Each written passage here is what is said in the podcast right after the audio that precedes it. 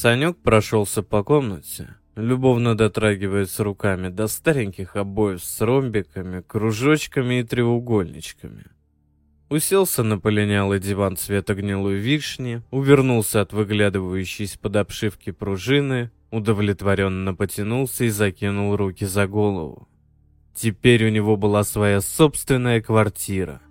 Да, пусть не самая большая, пусть в стареньком доме, пусть с осыпающимися потолками и санузлом, похожим на Карфаген после Третьей Пунической войны, но зато своя.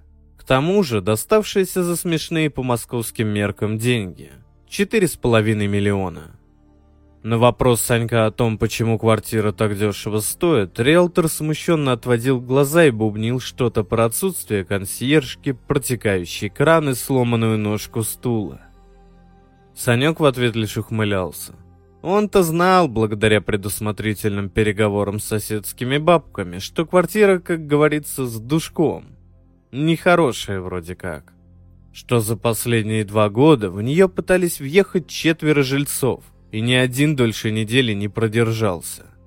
Что иногда в квартире сам собой включается и выключается свет.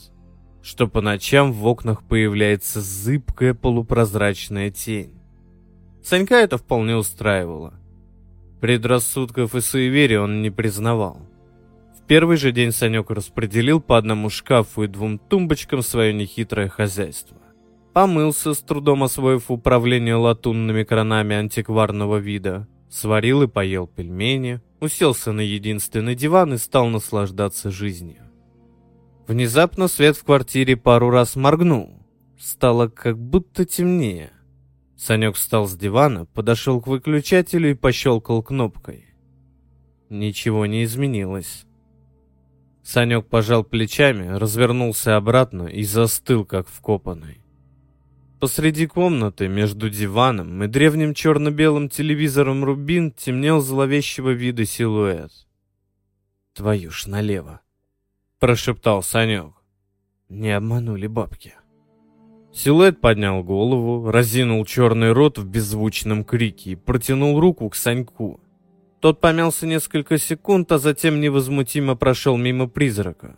В том, что это был именно призрак, сомневаться не приходилось. Достал из-под стола свою сумку, извлек оттуда несколько листов бумаги и бросил их на стол. Призрак в недоумении следил за этими действиями, но руку на всякий случай не опускал. Егор Тихонович, если не ошибаюсь. Умерший в этой квартире три года назад, да? Меня Сашей зовут. Представился Санек и снова опустился на диван. Да вы присаживайтесь, присаживайтесь. Вы, наверное, удивлены. Думали, что я вот сейчас, когда вас увижу, умру со страху или дёру дам. Призрак кивнул. Именно так, мол, и полагается нормальным людям реагировать на привидения. Санек грустно усмехнулся. Вот, посмотрите, я тут бумаженцы припер. Не то чтобы особо верил, но так, на всякий случай. Так вот, это... Потряс Санек перед лицом призрака одним листом. Это моя зарплатная квитанция. Должность штатный программист. Зарплата 63 620 рублей в месяц. Видите, да? Призрак Егора Тихоновича все-таки опустил руку, вгляделся в листок и кивнул. А вот это... Продолжил Санек, взяв в руки стопку листов, скрепленную степлером. Мой договор с банком. На ипотечный кредит на сумму 3,5 миллиона рублей. Сроком на 10 лет. С платежом 54 105 рублей в месяц. Видите? Получается, что миллион я уже внес. Между прочим, три года копил, пока снимал комнату.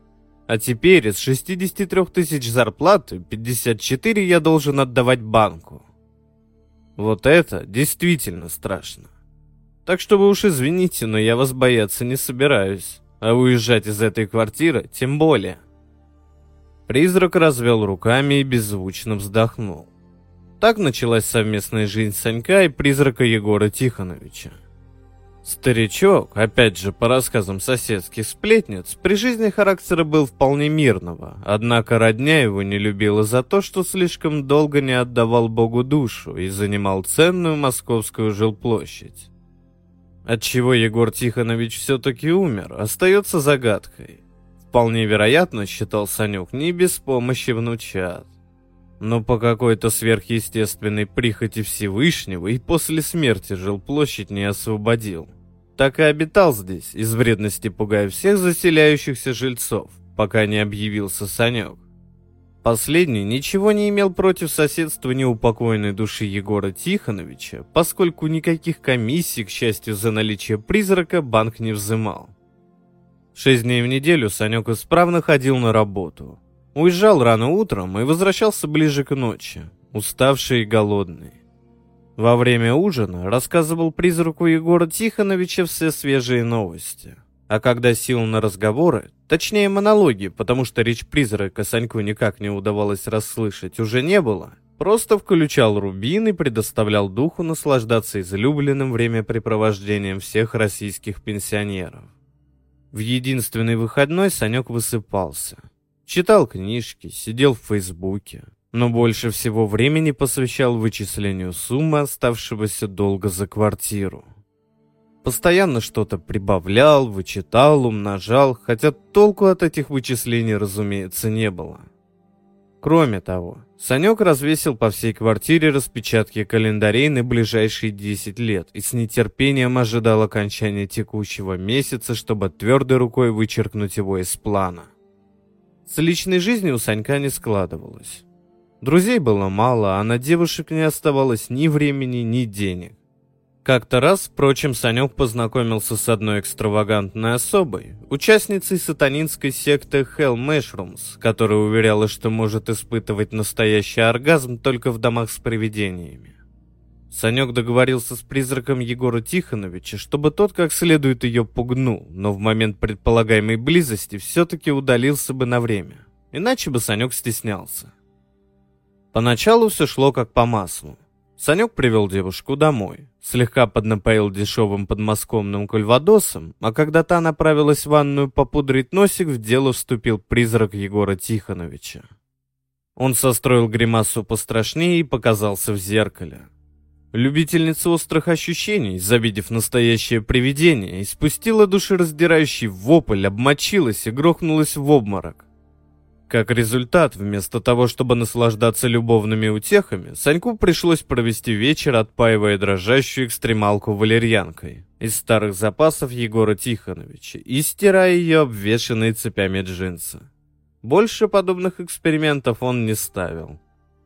За время совместной жизни призрак Егора Тихоновича в подробностях узнал все нюансы российского кредитования, поскольку это было излюбленной темой Саньковых монологов аннуитетные, дифференцированные платежи, страховка имущества и работоспособности, разного рода комиссии, заморозки, досрочное погашение.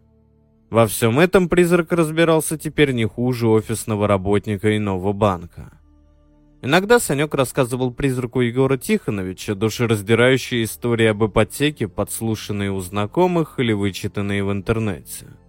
А вот еще одна пишет. — говорил Санек, уставившись в экран ноутбука. «Взяли ипотеку на молодую семью. А жена узнала, что муж изменяет. И не разведешься ведь. И деньги пропадут, и квартира. Каково, а, Егор Тихонович? Видите, как ипотечный кредит укрепляет взаимоотношения в семье?» Призрак Егора Тихоновича в недоумении пожимал плечами. Всю жизнь, мол, изменял безо всякой ипотеки и полный порядок. А на третий месяц, когда на календарях оставалось всего 117 незачеркнутых квадратиков, пришло письмо из банка. Санек уселся на все тот же поскрипывающий диван, из которого теперь торчало уже две пружины, распечатал письмо и стал читать. Любопытный призрак Егора Тихоновича примостился рядом и беззвучно зашевелил губами. Согласно пункту 32 договора, в связи с обостряющимся экономическим кризисом, Повышение ставки Центробанка, падению курса рубля, проценты по вашему кредиту были изменены. Платеж составляет 71 542 рубля в месяц. Призрак Егора Тихоновича с сочувствием покачал головой, посмотрел на Санька и в ужасе отпрянул. Широко распахнутые глаза, остекленевший взгляд, жуткая судорога на лице, скрюченная рука у горла. Александр Петрович Громов. Счастливый обладатель московской однушки площадью 32 квадратных метра скоропостижно скончался от кровоизлияния в мозг. Его дух, зловещего вида темный силуэт, оторвался от тела, дернулся было вверх, но где-то в районе потолка завис и медленно опустился обратно на диван, рядом с телом. «Хрен я отсюда съеду», — мрачно сообщил призрак Санька удивленному призраку Егора Тихоновича. «Не дождутся.